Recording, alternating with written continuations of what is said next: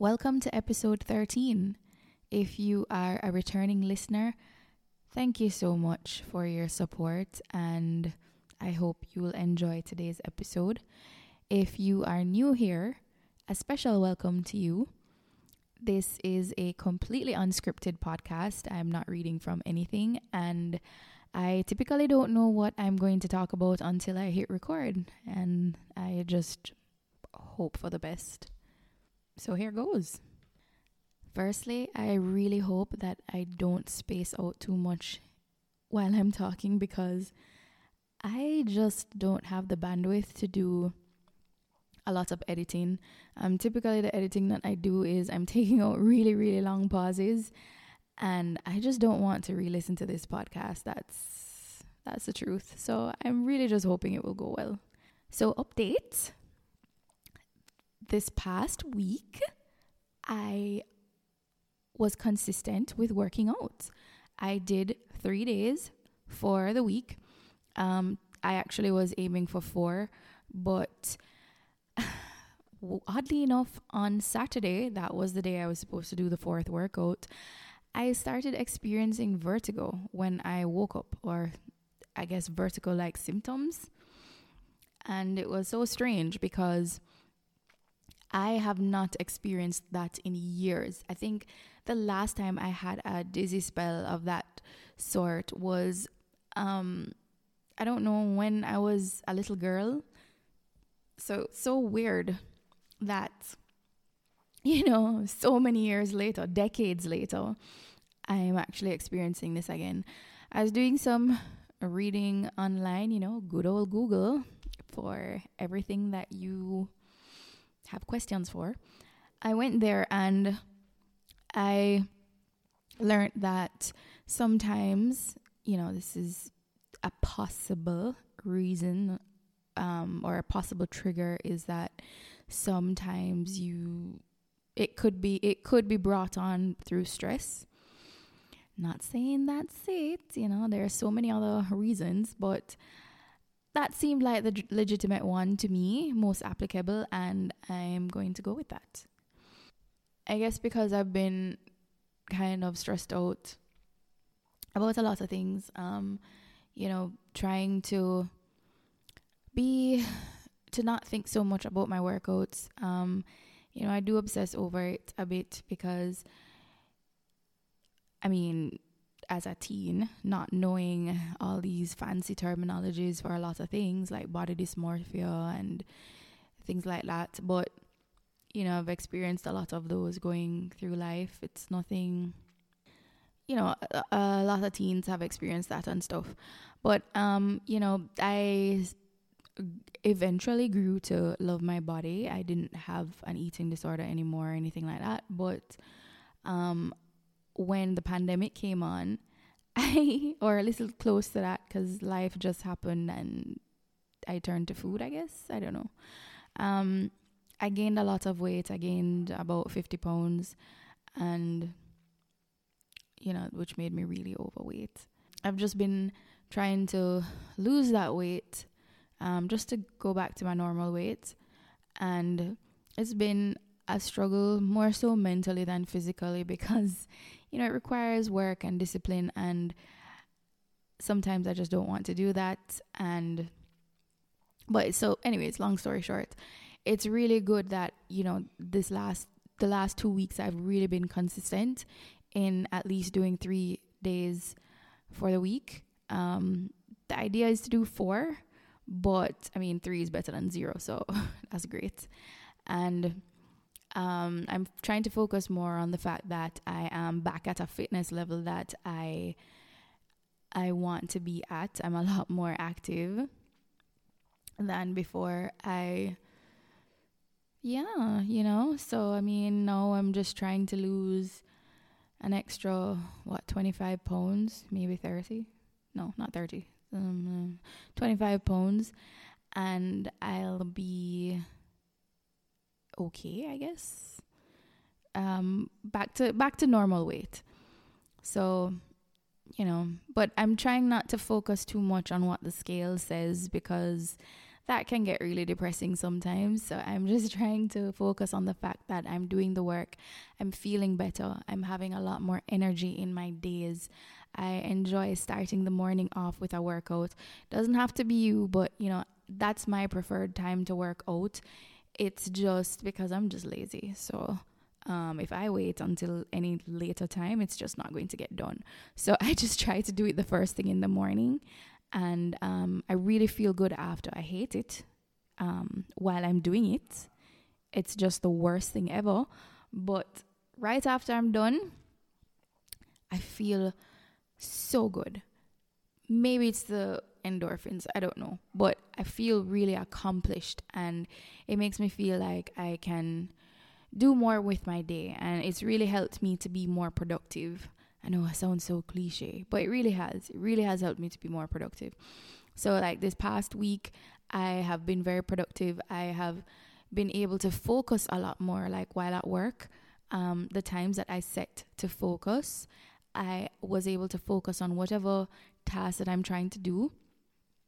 Um, I really was trying to get it done, and because of that, I I haven't worked late. I haven't at all. You know, I haven't worked past the hours that I set for myself. Like, um, you know, work ends at five, and I haven't had to work past five o'clock. Um, you know, and um, what I'm working on is just being able to wind down quicker. So, like, maybe the last half an hour, I can use it to wind down and just plan my next day or whatever. Um, that is what I'm working on because I'm not there yet. I tend to be done closer up to the five, and then I spend like another 15 minutes trying to plan my day and stuff. Working progress, but you know, it's it's good still. Good, good improvements, improvements. Um, I also, also, I think earlier in the week, um, last week, I received a call from my ministering sister, or at least one of them. It's so weird because she's, you know, she and her companion are my um, ministering sisters, and both of them, I'm their ministering sisters. Is that weird? Does that happen anywhere else? I wonder. um, but yeah. But I mean, I haven't really been doing that um, as I should. And the truth is, I'm just not really feeling very social. I know it makes me feel like a really bad Christian, but um, I'm just not feeling very social. I've I feel like I've been coming out of um what like a, a hole no a cocoon maybe um, you know, the last few years have been kind of rough, but I'm okay. You know, I'm I'm okay. I'm actually in I'm in an okay place right now mentally. I am and emotionally I am. I'm I'm I'm in a much better place than I was um you know like 2020. But um I'm just not feeling very social. I'm just not. And it's not because I hate people, although I'll probably say that I just hate people, but I really don't. I really don't. I'm just not feeling very social. Um, I guess I'm kind of in self preservation mode, maybe, but really, I just want to focus on you know doing some things for me so like focusing on this fitness thing and you know health goals I have um there are some things personally that I'm really trying to get resolved like um you know this like um property sale and divorce and all that kind of stuff. So it's like I'm just trying to get these things resolved. And you know I just talk to the people in my immediate space because I realized that because I'm like emerging from this cocoon state, I'm just trying to slowly let things in, you know? Um, so it's like, okay, I'm okay. Um, but I don't think I'm ready to just go out there and people just yet. Um, you know, I'll talk to people in small pockets, right? Um, for a very limited time. I mean, by the I am very introverted. I really am. But you know, that doesn't mean that I can't be social. I think that's a really big misconception about introverts. It's not that we are antisocial. Um, it doesn't mean that we are shy because you have extroverts that are shy as well um, until they get over it. Not get over it, but over overcome it, right? So shyness and being antisocial does not mean that you are an introvert. It just means that it takes a lot of energy for you to be social. So when you are social, you need a lot of downtime to kind of recover and decompress and just regain that energy that you spent being social. So that's really it. But and I just don't really want to be social because I just don't want I don't have the bandwidth for that right now. Um so I really talk to people in really small small buckets. Um I was kind of trying to explain that to a friend of mine the other day. I don't think she gets it and that's okay because a lot of people don't really understand introversion. Um, you know, they just think that you just don't want to talk to them or that you're a horrible person or that you just don't like keeping in touch. And that's not it. It's really not it. It's just, I, you know, time passes and I don't realize how much time has passed. And I have to actively check in on people you know and but it takes a lot out of me to do that because it's not really a an an energizing activity for me i don't know how else to say that without it sounding bad but hopefully there are other introverts out there that understand and can relate to this but yeah so um one of my one of the ministering sisters called me to this week l- last week sorry and you know, she wanted to set up a time and all of those things and stuff and saying, Hope to see you. I mean, yeah, it was good to hear from her and to see that, you know, she's also okay and stuff. But I'm just not ready to be that social just yet, you know? I'm hoping that someone out there can relate to that. And I hope that really does not make me a bad Christian, but that's just how I feel that's really just how I feel. Does that make me unkind? Does that make me uncaring? Um, cold, callous? I don't know. I hope not, because I don't feel those things. It's not that I don't care about people. I just, I just, I'm on a, I'm on a break or I'm on a sabbatical. No, I'm on a hiatus right now. So I'll be back.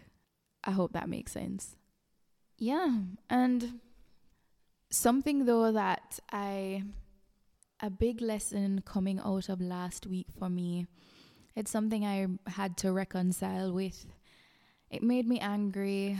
It made me upset. It made me really sad.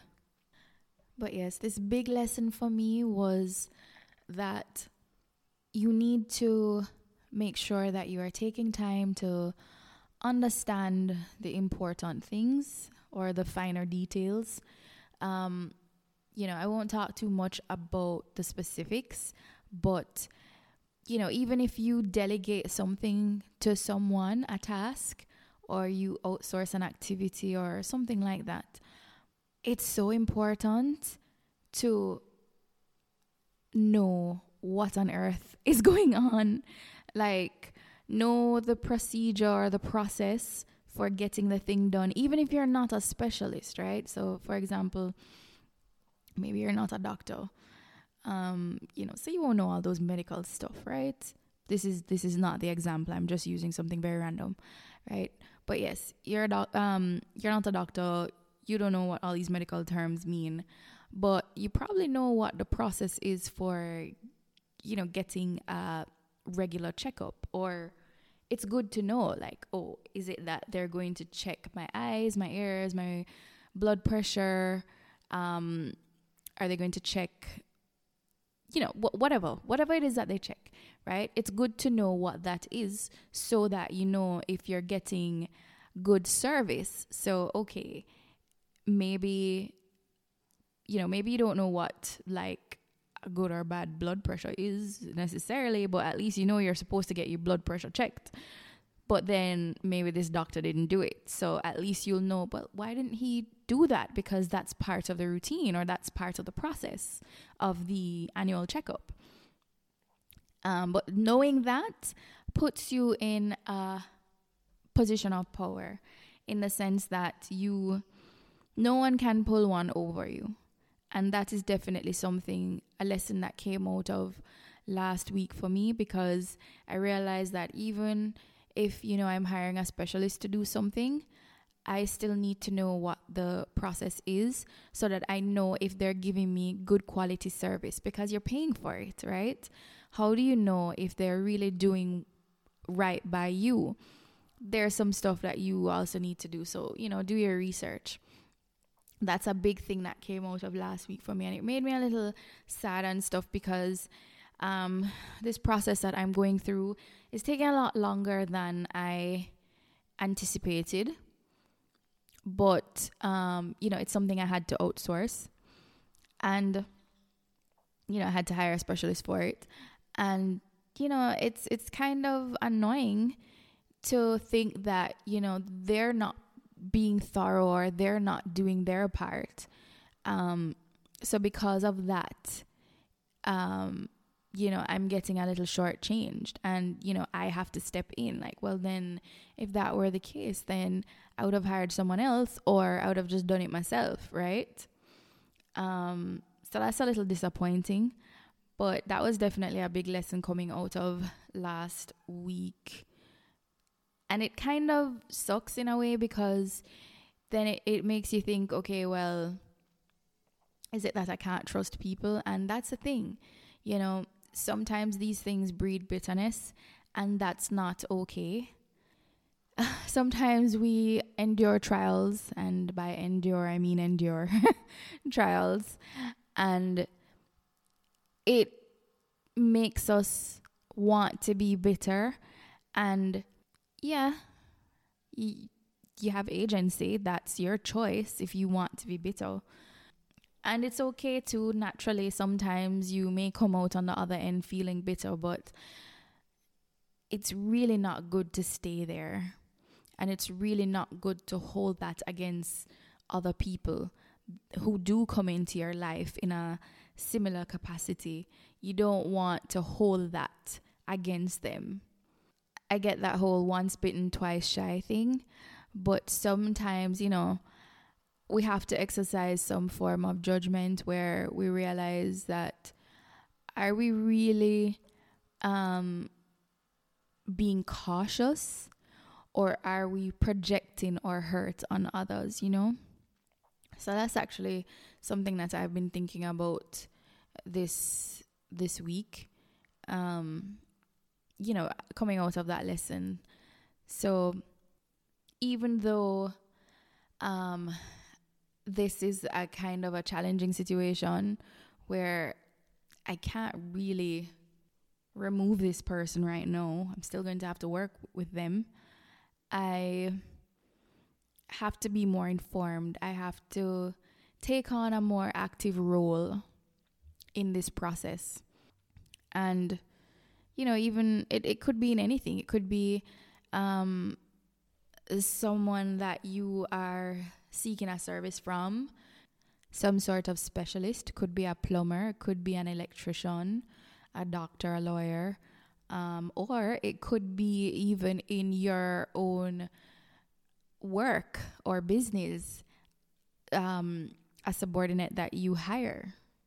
You know it's good to have that knowledge even if it's a broad in broad enough knowledge um, maybe you don't have it as detailed as they are if it's something really specialized, but you know, you need to know, you need to understand the process, understand what is supposed to happen, you know, understand how things work when you're hiring someone, whether it's in your business, um, if you have a nine to five and you're hiring someone as a you're a manager and you're hiring some hiring someone, you need to understand what they're supposed to do. You can't just be the head and you don't know what's going on.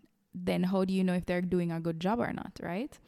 So that was definitely a lesson learned a lesson learned because how was I knowing that this person was doing a good job or not? Because yeah no, I know that I have to take a more active role and I need to be aware of what things are so I, I actually know if I'm getting good quality service or not. And not being afraid to speak up, I guess. Um, but it's a little it's a little bit of a funny situation, you know, sometimes when someone recommends someone and stuff, it it gets weird. Um but yeah, so that happened.